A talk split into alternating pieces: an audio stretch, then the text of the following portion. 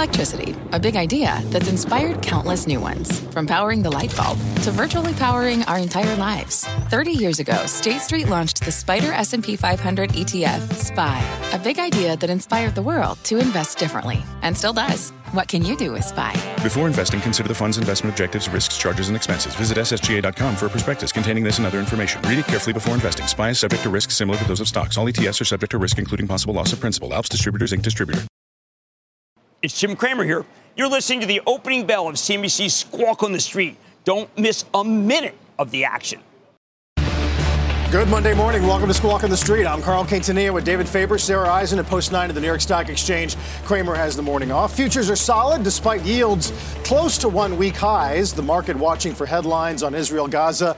We'll get 15% of the S&P this week in earnings, including Tesla, Netflix, Goldman, and Powell speaks on Thursday. Our roadmap begins with the big week ahead for investors as we get set for all of these results, including B of A. As we said, Netflix and Tesla in there as well.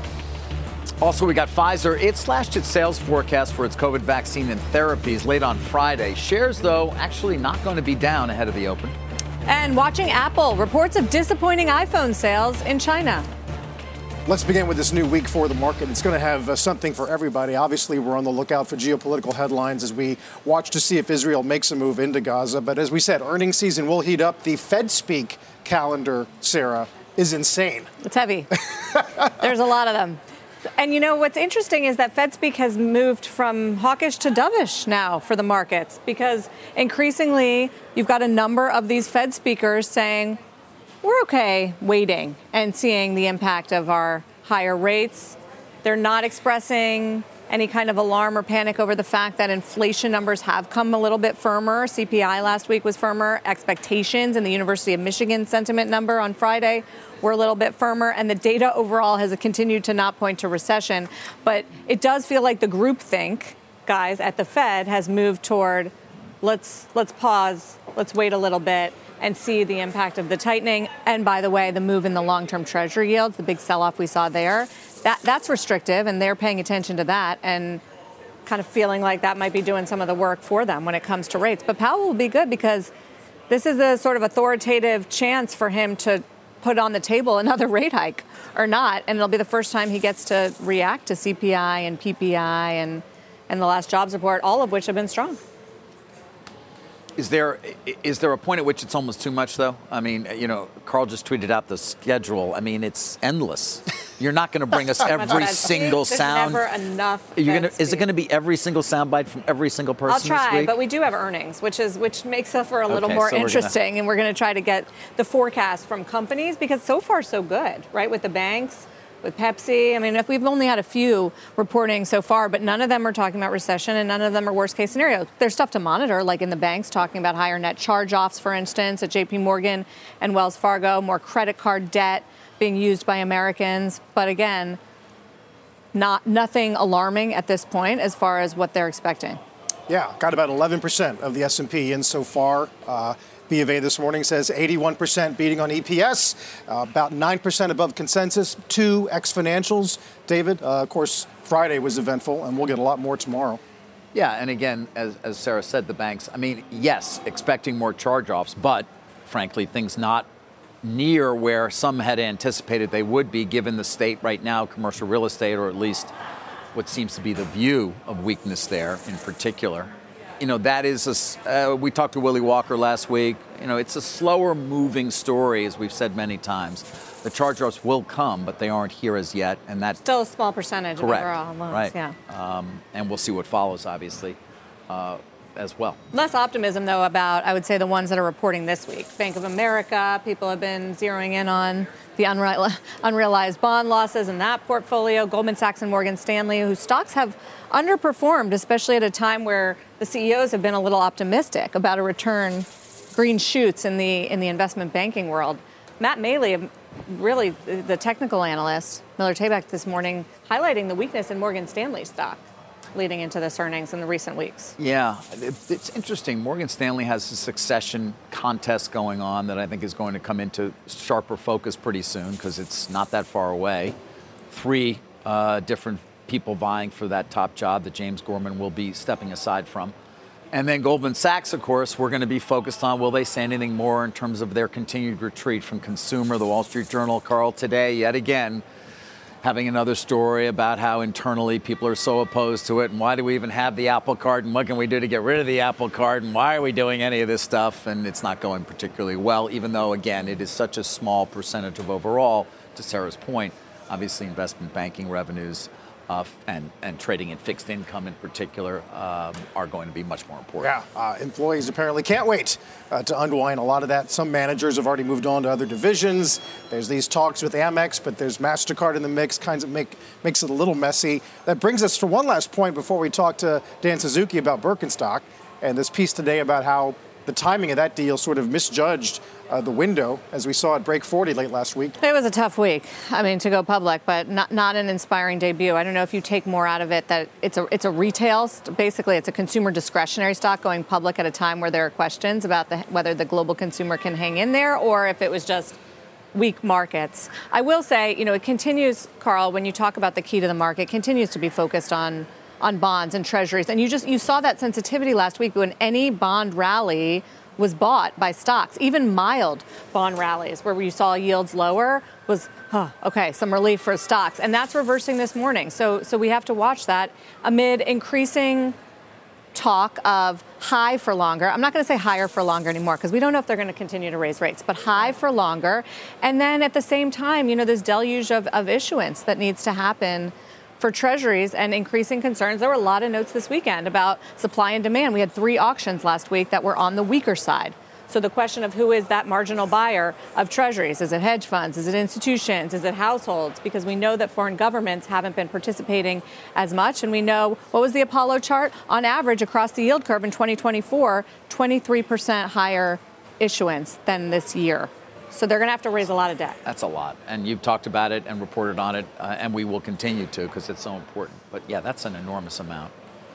Do we know what the imputed in- increase potentially will be in yields in the, in the, longer on the longer end as a result of this supply-demand imbalance? I guess we can't we figure it out yeah, above what the Fed would like.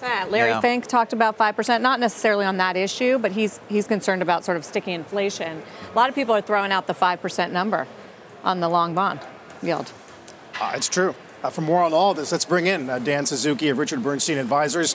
Dan, great to have you. Thanks for helping us kick off the hour. I wonder uh, your thoughts on that, whether or not um, five some, has some kind of magical power, and if we can sort of chip away at this relationship between yields and, and equities lately. Yeah, Carl, I don't think there's anything magical about the number five, but I do think it has a lot of psychological importance here. So I think that, um, you know, listen, I think that we're there, there's actually been improving and encouraging uh, risks to the growth front, and I think that if growth is improving, uh, particularly from a profits perspective, that could cause more hiring, more investment spending, and that could cause more bullish, uh, a more bullish outlook for the economy. That could put push rates in the short term above five percent. I don't think that it's going to stay there necessarily for a prolonged period um, because if it gets that high, uh, you know, that means the Fed probably has to come in and actually, uh, you know, slow down the economy a little bit. You actually have a bearish uh, move uh, on the back of that, and you could actually see rates go lower. So in the near term, while we have that upward momentum, sure, we could break through five, but I do think the risk reward is getting a lot better, you know, for that long part of the curve. Is that because of what we think GDP will be for Q3, I mean, you make the point about uh, corporate earnings. There is an argument that if Q2 earnings were about margins, Q3 and Q4 are going to be largely about demand. Yeah, I think you're you're, you're seeing it pretty uh, pretty broadly across the indicators that matter for earnings. You're seeing demand pick up. Uh, you're seeing industrial production, manufacturing, labor, all across the board. The stuff that matters is saying that things are, are not great from a level perspective, but they're getting better uh, and that's going to put upward pressure uh, on growth. And that, so I think corporate pro- we're on the positive side uh, of the corporate profit cycle. So I think you're going to see earnings not only improve but surprise the upside. Uh, so I think that's going to be a very big positive uh, tailwind for particularly the cyclical areas of the market. But for Q3, maybe. But then, Dan, what, what happens in Q4 and into 24? Because GDP, we know GDP growth is going to be really strong this quarter, but estimates for fourth quarter are starting to come out early, and they're a lot weaker, and there's more pessimism building around 2024. So, what happens to the earnings trajectory then? Hundred percent, Sara. I, couldn't agree more. I think, you know, personally, I have a lot more confidence uh, on the recovery and profits than I do in the economy. I mean, I think we have to, you know, face the facts that there's already been a massive decoupling between the economy, which is close to running at like 10% nominal, if you believe uh, GDP now, versus earnings growth, which has been negative, right? I mean, it's already been decoupled you know, the question is, is are they going to recouple as things improve on the profit side, or can profits improve yet the overall economy continues to slow? And I think that um, you know, I, I, see those risks to the overall economy. I, the the reality though is the levels of whether it's the the corporate balance sheets or the consumer balance sheets or levels of cash.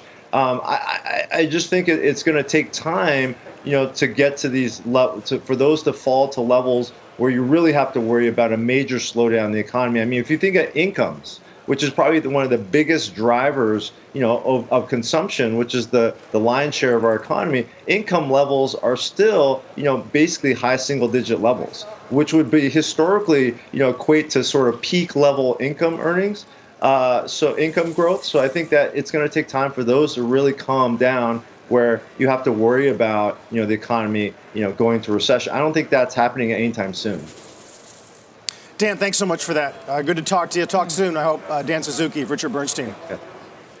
Now on to the Israel-Hamas war entering its 10th day. NBC News correspondent Kelly Cobiella is in Tel Aviv this morning for us with the latest. Kelly.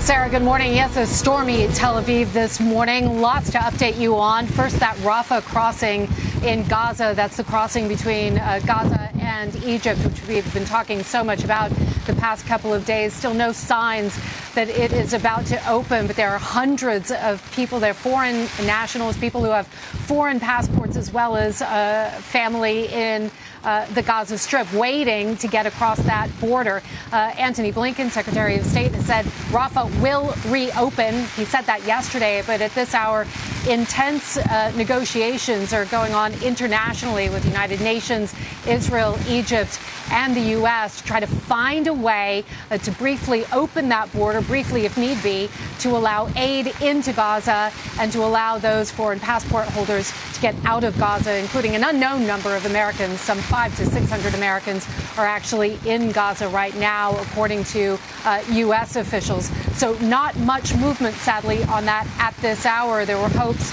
once again today that it would be uh, reopened. Uh, meantime, the uh, Israelis were saying that there, there would be a gap once again today for people in Gaza to make their way south from 8 a.m. until 1 p.m. That that time has now passed. It's about 4 o'clock in the afternoon here. Uh, the Israeli Defense uh, Forces say that about 600,000 people have now made their way to the south, keeping in mind that about half the population of Gaza is in uh, northern Gaza. Uh, so about a million people. So a, a, huge number of people have now made their way out, but there is still a danger to them uh, and a humanitarian danger as well as a danger from airstrikes. Israeli airstrikes continuing throughout the night and today hitting Hamas targets. And there is a Security Council meeting uh, for the Israeli government tonight at 8 o'clock. So we may know more about Israel's war plans as of tonight. Guys, back to you. Kelly, thank you. We'll talk soon. Uh, Kelly Cobiella, NBC News in Tel Aviv today. When we come back, uh, the message from Pfizer after it issued that warning on profits late Friday, citing some lower demand for COVID products. Take a look at the pre-market here. As we said, pretty steady. We'll get to news on Schwab, News Corp, Lulu, uh, Pfizer, of course, Apple, and some calls on Instacart and uh, some of these GLP-1s when we come back. Let's get straight to the point. You want to grow your portfolio to fight rising costs of inflation or pay off your debt, or anything standing in the way of you and financial freedom, right? Yahoo Finance, our sponsor today, can help. For more than 25 years, Yahoo Finance has been helping great investors like you. Whether you're a seasoned investor or just looking for tips, Yahoo Finance makes it super easy by putting all the tools and data you need in one spot. Yahoo Finance takes a holistic look at the financial news cycle, including breaking news, original editorial perspectives, analyst ratings, independent research, customizable charts, and more. You can securely link your brokerage accounts for a unified view of your wealth, including 401k and other investments. That's how Yahoo Finance gives you insights and helps you take a look at your wealth in its entirety. That big picture perspective is what great investors need. For comprehensive financial news and analysis, visit the brand behind every great investor, yahoofinance.com, the number one financial destination, yahoofinance.com. That's yahoofinance.com. Shares of Pfizer, you can see they erased what had uh, looked to be significant potential losses in the stock. The company holding an investor call over the last hour. This after it slashed its full year guidance. That was late on Friday so you may have missed it. Uh, it cited lower demand for its COVID vaccines, its treatments such as Paxlovid. Let's bring in CNBC's health and pharmaceutical reporter Angelica Peebles and get the latest. Anything said on the call, Angelica, that perhaps uh, made investors feel a bit better about this lack of demand for both the vaccines and the therapies? Yeah, David. Pfizer today is saying that this is actually a good thing because it will provide some predictability going forward you know, they've been talking about um, moving Paxlovid, especially into the private market. Right now in the U.S., it's been distributed by the U.S. government. And now they're saying this new deal with the government provides them an opportunity to start selling the um, selling the antiviral directly to insurers, or they'll reimburse uh, get reimbursed by insurers. And what we saw with the COVID vaccine was when that transition happened from the federal distribution to the private distribution, of course, the price went up pretty substantially. And so now they're saying that this will give them a path to, you know, go forward here and uh, get higher revenue going forward. Yeah, I mean, although revenue was slashed dramatically yes. for the quarter, I mean, it came down. Well, we're talking now a range of 58 to 61 billion dollars. That said, to be fair, Angelica, the stock price as well has been down rather sharply. We pointed out as well, even when you look back over 20 years, Pfizer has not done much of anything. Um, are they talking about sort of where they see revenues bottoming and what kind of growth they see off of that? Yeah, it's interesting because even Evercore had a note um, over the weekend saying that they're taking this short term hit that will provide potentially long term opportunity because, again, now that they can move into the private market, It'll help them establish this market going forward. And they are saying, of course, though, that they will see lower demand for Paxlovid and also the COVID vaccine. They're expecting only about 17% of Americans to get this latest booster, which is a little surprising because that's what it was last year, too. And we've heard from Moderna at least saying that last year was an anomaly and that we would see trends start to stabilize. But Pfizer executives today saying look, we're past that emergency phase, and now we're going into the new normal where people are just really tired of COVID, and the people who are going to get the shots are the ones who want it, and everyone else probably isn't going to get it. I also noticed that they got an upgrade today, which may be part of the reason that the stock is up. Jefferies takes it to buy at 39, likes the idea that they're kitchen sinking this, and, and feels like, I mean, the, the headline is sometimes you got to zig when they zag. Feels like the pipeline is strong, Angelica, including the, the RSV vaccine. They're working on a mm-hmm. number of cancer drugs. And I, I didn't realize they also have a contender for, a, for an obesity, oral obesity drug as well. Yeah, Pfizer has a lot going on outside of COVID. It's been the message that they've been trying to get across to investors. But it's interesting because every time you see this COVID news, people react pretty strongly, even though they've been saying COVID is not over, of course, but you know the bulk of the COVID revenues are behind us. Let's focus on the future. Let's focus on obesity and the deals they've done buying Seagen and the cancer opportunity there. Again, saying today, look, we have other products this is just one, and we're focusing on that going forward. Yeah, you bring up Seagen, of course, their large deal that has yet to close. Uh, mm-hmm. My understanding is they may actually be uh, have sort of turned over all the documents for the second request to the FTC, meaning they're in full compliance, but probably won't actually say that for another five days or so. Let me just end though with this statistic you gave us on um, on how many people will actually take a COVID vaccine. 17% or something along those lines. How does that compare to like people who take the flu vaccine in a given year? People, about half of Americans typically get a flu shot. That can vary year by year. But, and that's what we were expecting. Again, Moderna saying that we're going to start to see COVID look more like flu. And even Pfizer, not that long ago, saying they expected it to be around about a quarter of Americans getting this most recent one. And so it is interesting to see them saying that 17% in line with last year, still not quite what they had hoped, but they are working on a combination flu and COVID vaccine, and so is Moderna. And that's really the hope that if you can get COVID and flu at once, that it'll raise all boats. Angelica, we'll watch it today. Uh, thanks very much, Angelica Peebles, on some of the pharma names this morning. Uh, still to come, we'll get uh, more of today's movers, including Schwab out with earnings, going to open up uh, slightly lower. We'll talk about deposits and average uh, daily trades. Don't miss an exclusive with Walt Bettinger as well at 11 a.m. Eastern Time. Back in a moment. Every day, thousands of Comcast engineers and technologists put people at the heart of everything they create like Oluseyi, a Comcast engineer who grew up bonding with his dad over sports. This inspired him and his team to create AI Highlights technology that uses AI and machine learning to detect the major plays in a sporting event. So millions of fans have a way of catching up on their favorite sports. Learn more at ComcastCorporation.com.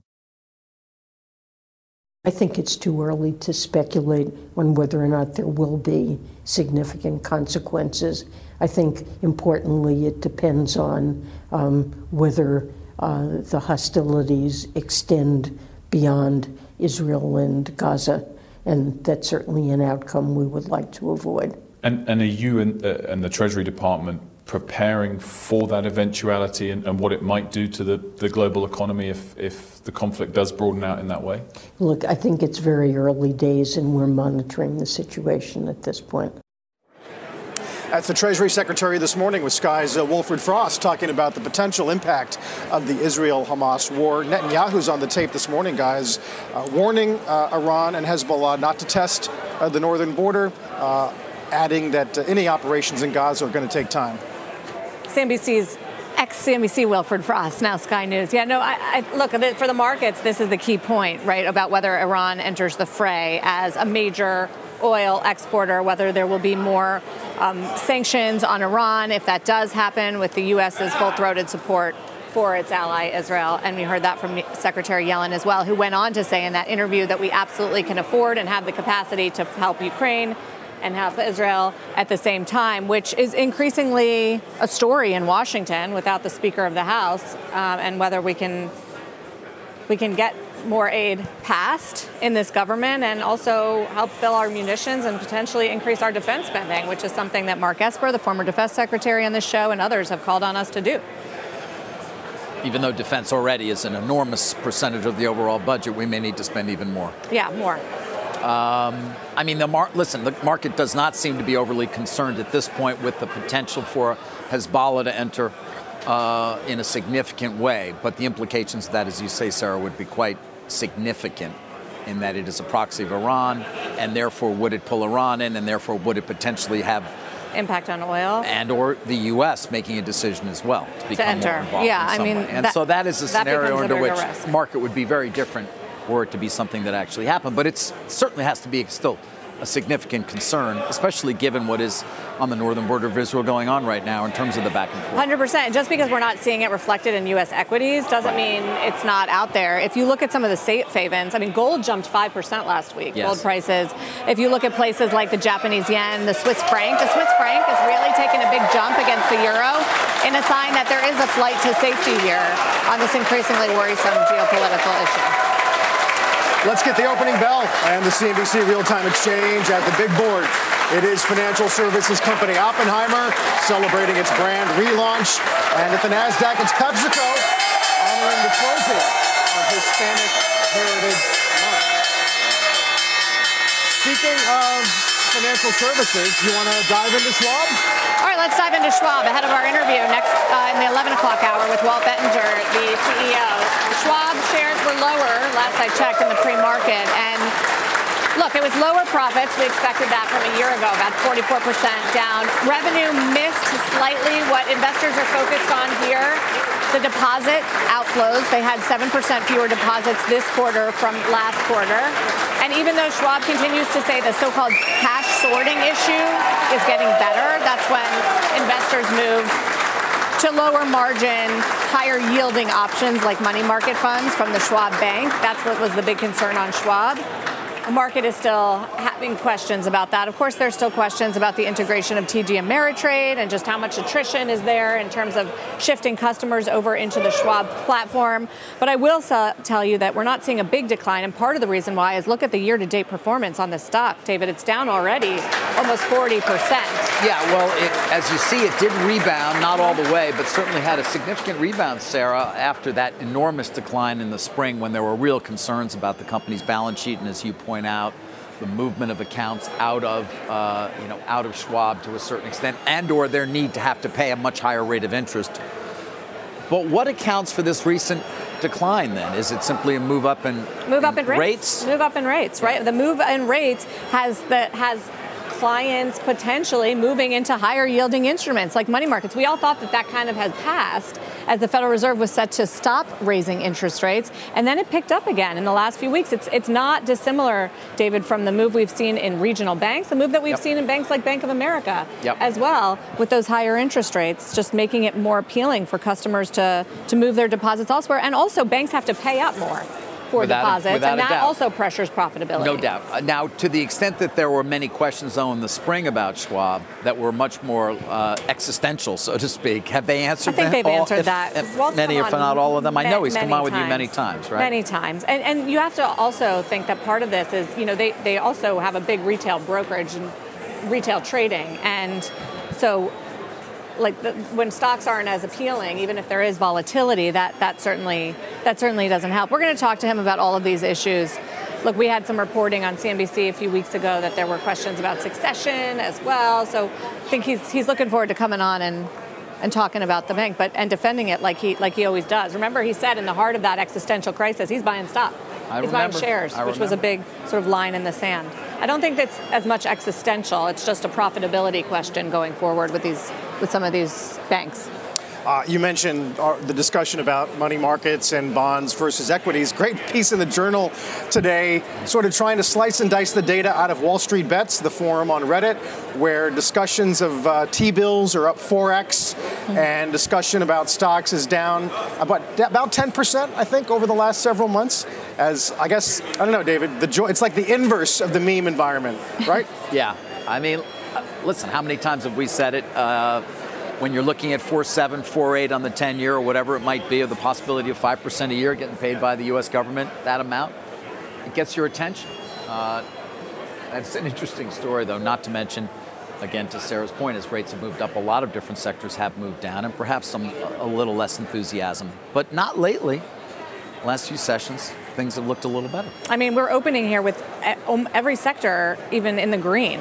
And I do, I wonder if the shift to earnings makes people feel a little bit better about the markets because the bulls say earnings expectations are going up. GDP growth is strong and people have jobs. And that bodes well for corporate America, despite the higher rates and all the doom and gloom around the around the world. And if you look at the setup in earnings in places like consumer staples, for instance, that has been such a hated sector lately. And I know it's the obesity drugs. It's also the it, they're a classic bond proxy. So it's hard to know how much of it is worries about the obesity and how much of it is just the yield move, higher rates, right, make them less attractive as big dividend payers. It's bouncing today, but you know we're we're, we're going to get earnings here from Coke next week, and I know there's some analysts love around these companies and their fundamentals, which they just say have gotten the stocks have gotten too cheap. All right, this IXR, this chart you're looking at right here. Goldman's got a great uh, note today about their prime book. Uh, hedge funds last week sold staples at the fastest in 11 weeks, and short selling is the largest in three months, 95th percentile over five years. I mean, the reasons we don't, we're not sure about. You can guess. There's a couple good suspects, but that's some that's some ridiculous action in Staples. Also, by the way, uh, B of A today on GLP-1 saying we're probably in the ninth inning, that this is really stretched in the Lilly Novo environment kind of yeah. hard to chase here, they argue? And on the other side, we may be in the very early innings of really understanding what the impact may or may not be on all the sectors that we've talked about and or the stocks of particular companies that are thought to potentially suffer a decline in sales as a result of more and more people taking these uh, anti-obesity drugs. Um, you know, it's just too early, many would say, Carl, to really understand. And yet, as is often the case in the market, that hasn't stopped investors from selling now and then asking the questions later. And so we've looked at Hershey shares many times, but even, uh, you know, far uh, afield. Um, some of the retailers, those who sell food, uh, and others have suffered, Sara, as a result of just concern amongst investors that GLP-1s will have a significant impact on a significant amount of the population over time in terms of their ability to want to eat. And we just don't know yet, right? No, because we, we- don't know how, how we don't. widespread, how long people stay on these drugs, how it impacts their buying behavior and their and their consumption. Hugh Johnston, the CFO of Pepsi last week, when the company reported, said we're looking at it. That's what we heard from Kellanova CEO as well. but we correct. we just we, we can't know. They don't have answers on this question. and it's unclear Yes. how they possibly could. And by the way, again, the drugs have not been. In, certainly, many people in the population have not yet taken them who might be eligible for them. There are also questions of reimbursement from insurance companies. Although, given the gathering data that seems to be there in terms of the health benefits, one would think that that may get answered in the positive in terms of health insurers stepping up. But we don't have data over any long period of time. We don't have data, but I think one interesting wake up call was when Walmart, remember when Walmart's John Furner of the US business said in a recent interview, we are seeing customers with see a slight pullback in overall basket and less units, slightly less calories. Although- that, that was the first time we really got It's true. evidence. I mean, I, you know, Jim and I, I, I wasn't here much last week, but uh, we did. He believed that it may have been as much a result of people ch- making healthier choices, not necessarily, Carl. If I don't want to misquote Yeah, I think you're right. Motivated by the fact that they were taking GLP ones as much as just wanting a healthier choice. That Walmart, that's the outlier. Uh, I haven't had a chance to talk to Jim today, sadly.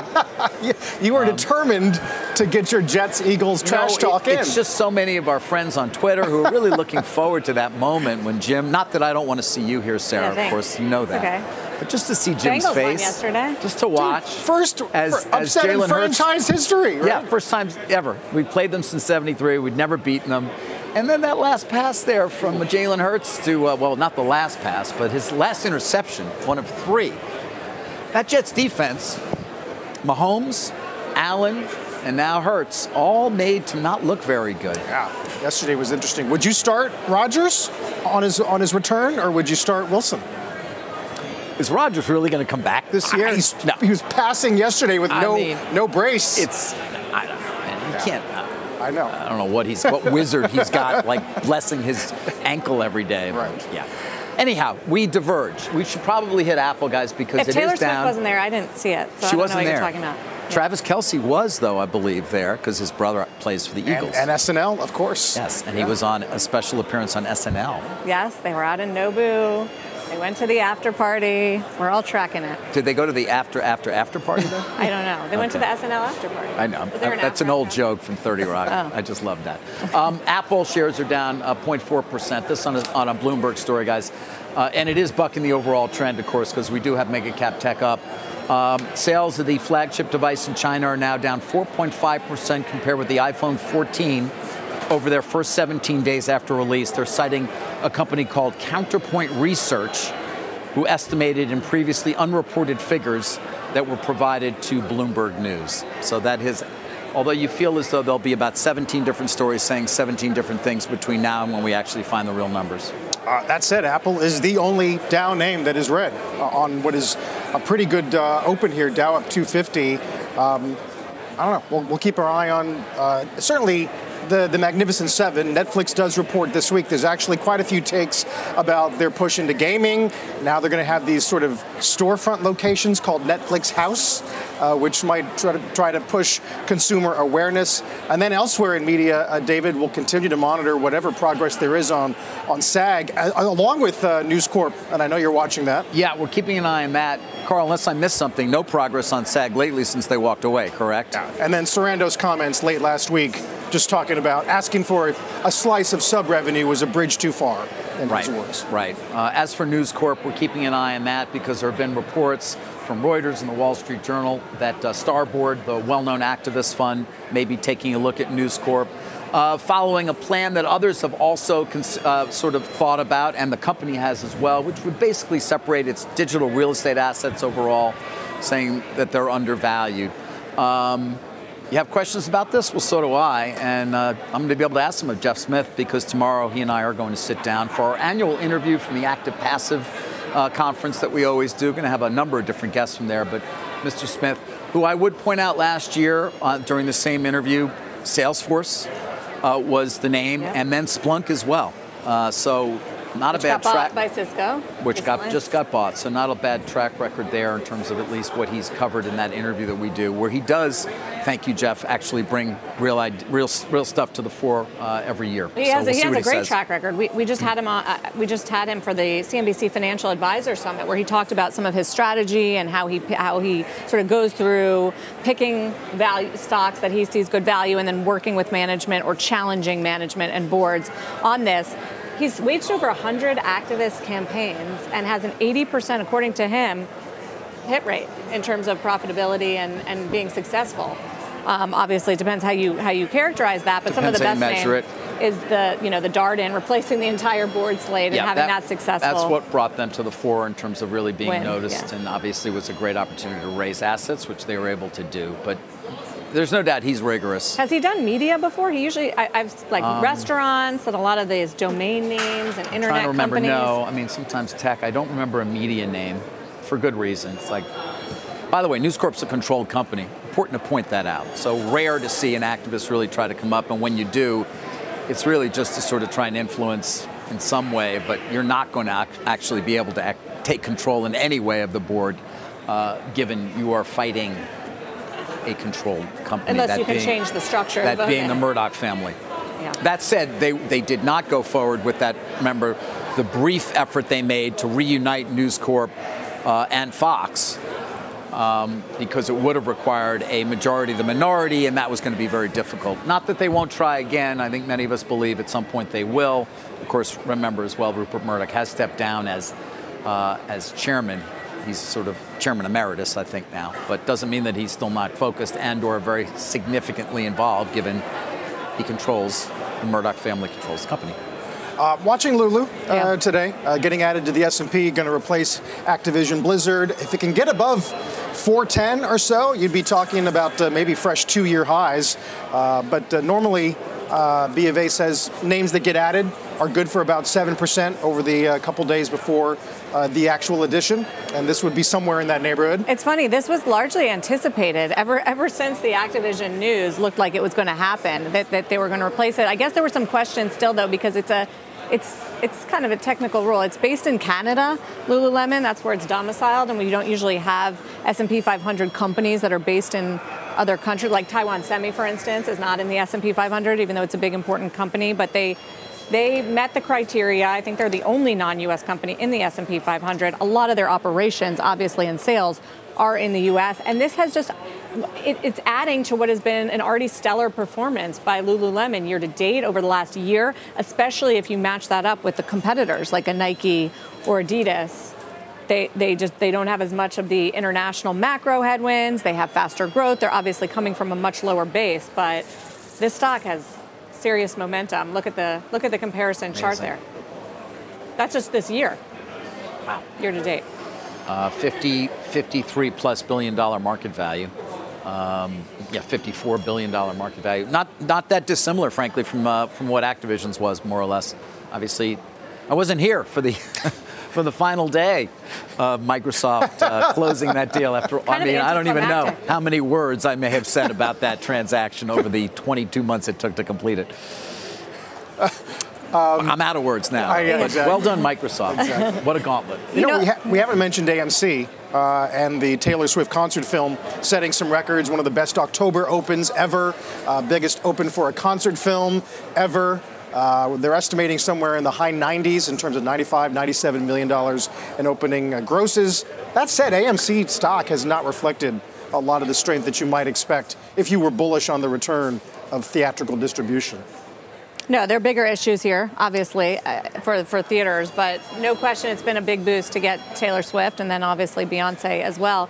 Guys, just want to mention, you know, we've been following. We, CNBC did this great on Squawk Box interview with Mark Rowan of Apollo last week, going activist basically on University of Pennsylvania for some of their, well, calling for the removal of their of their head of the school, and just over the weekend, you know, this has picked up steam. This idea of billionaires and investors and backers of universities making it clear that the way that they are handling this issue over the terrorist attack in Israel, over anti Semitism in the campus is unacceptable. Former Utah Governor uh, Jon Huntsman, Huntsman Foundation, they've invested millions over the years. Uh, University of Pennsylvania, they uh, have announced the Huntsman, Jon Huntsman is ending his donations to the university, condemning the school's moral relativism, rel- relativism on Hamas. Basically, calls it an unrecognizable university. Um, fueled the university's race to the bottom, it says in the statement, and sadly, it's now reached a point where remaining impartial is no longer an option. So, continuing to look here, following the money. Yep. For some of these big time donors hurting universities where they can. There's a continued question as to whether donors should have real control over you know curriculum and or anything else at these universities Sara but that said it's not the, curriculum. No i understand that but in general sort of the the operations of the university. Um, but the role of a president of these universities one of the key roles is to raise money and so if you are ostracizing a significant portion of your donor base, that's probably not a good thing and probably not the way you're going to end up keeping your job. Yeah, and it's not just ostracizing, but it's, but but they're they're really drawing it drawing a line here on on morality, on good versus bad when it comes to some of the way these universities have been handling protests, for instance, faculty, uh, the University of Pennsylvania, that Mark Rowan, I mean, he went after them for the festival that they held in, in the school's name. Uh, meantime, we'll watch uh, bonds, of course. Uh, a little elevated today. We're going to get Harker two times, 10:30 uh, and 4 o'clock. Uh, last Friday, of course, he said we can pretty much hold rates where they are. 10-year uh, 4.7, Dow up 250. About a third of that is UNH and Microsoft alone. We're back in a moment.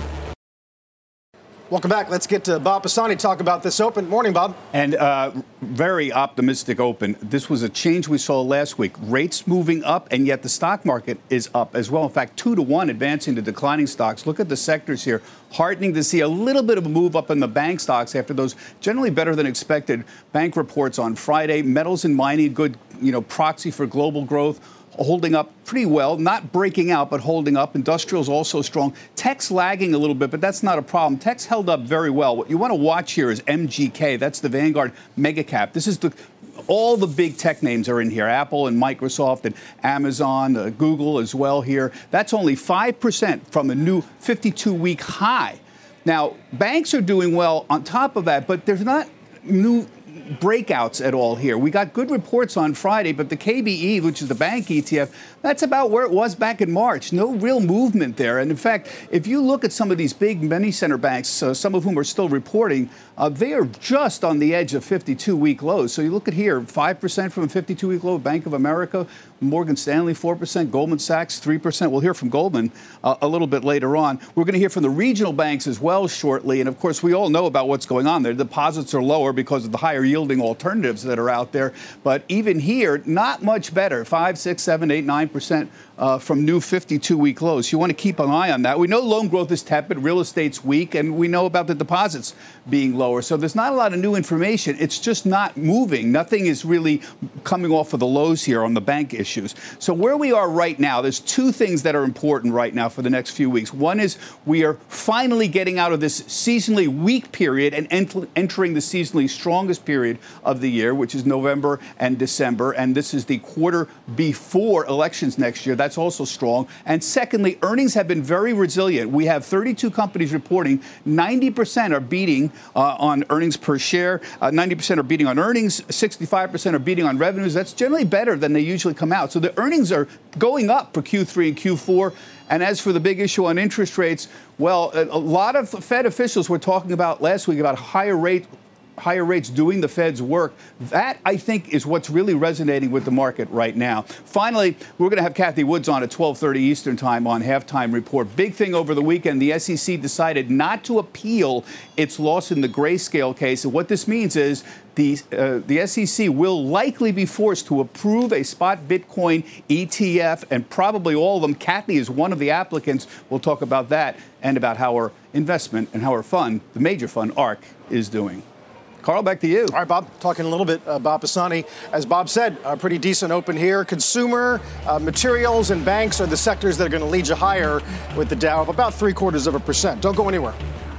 You've been listening to the opening bell on CNBC's Squawk on the Street.